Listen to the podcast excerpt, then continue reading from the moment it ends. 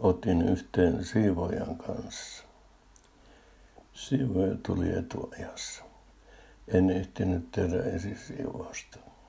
Tunsin siitä syyllisyyttä, vaikka ei olisi pitänyt. Hävettikin vähän. Tilannetta pahensi vielä, että sain siivoajalta moitteita. Se oli minusta todella epäoikeudenmukaista. Olen yleensä rauhallinen ja asiallinen, mutta tällä kertaa minulta paloivat päreet. Annoin siivojan kuulla kunniansa. Siitä hän ei lainkaan pitänyt. Hän tarttui pölyratteen ja heitti sillä minua. Heitto oli huonosti täännetty. Väistin sen helposti. Siivoja raivostui.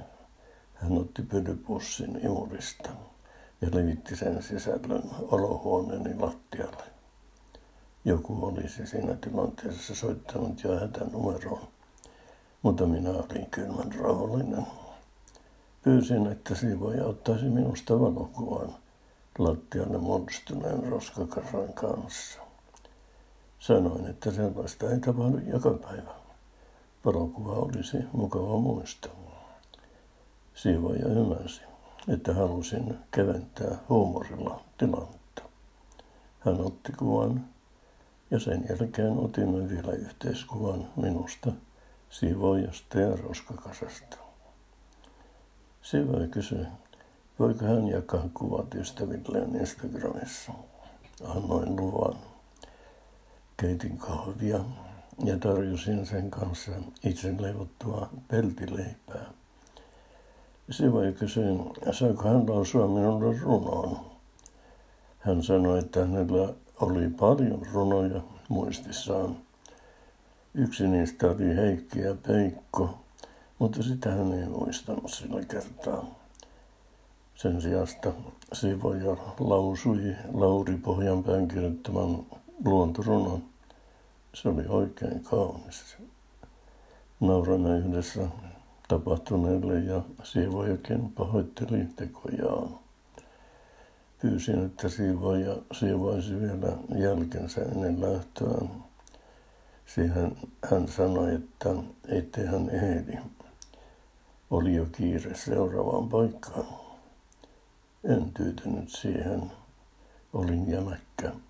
Sanoin, että en anna siivojan lähteä ennen kuin lattia on puhdas roskista. Siivoja ei ottanut sitä kuuleviin korviinsa. Hän kokosi tyynesti tavaransa ja avasi ulkoven lähteäkseen.